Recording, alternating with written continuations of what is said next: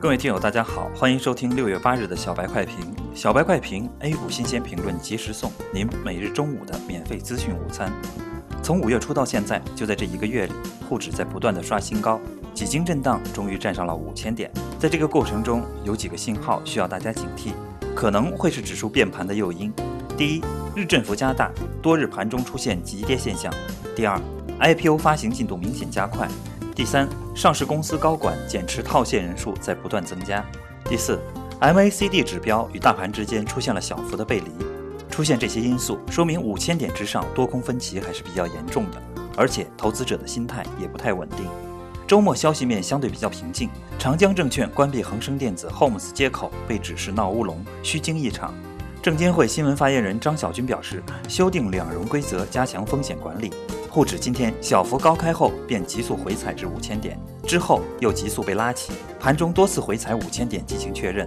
从技术角度看，每次回踩的低点都要比前一个低点高，这是一个良性的信号，说明多头稳扎稳打，对后市向着六千一百二十四点发起攻击在做准备。个股上分歧比较大，跌停牌的数量相比前几日有明显加大。中国神车并没有带领整个板块走强。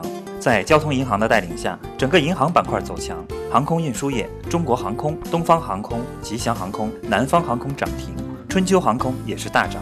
证券和保险行业相对大盘指数贡献较大。从地区板块上看，仅新疆、山西和重庆三个板块是红盘的，说明各个地区的个股也是跌多涨少。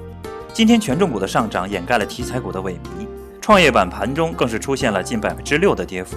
截至上午收盘。沪指报收五千零六十八点四七点，涨四十五点三七点，涨幅百分之零点九。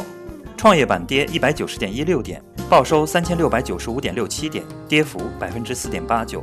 震荡整体上牛市格局依旧，短期的震荡也是在所难免。建议散户投资者应该看长做短，依然要将风险放在第一位。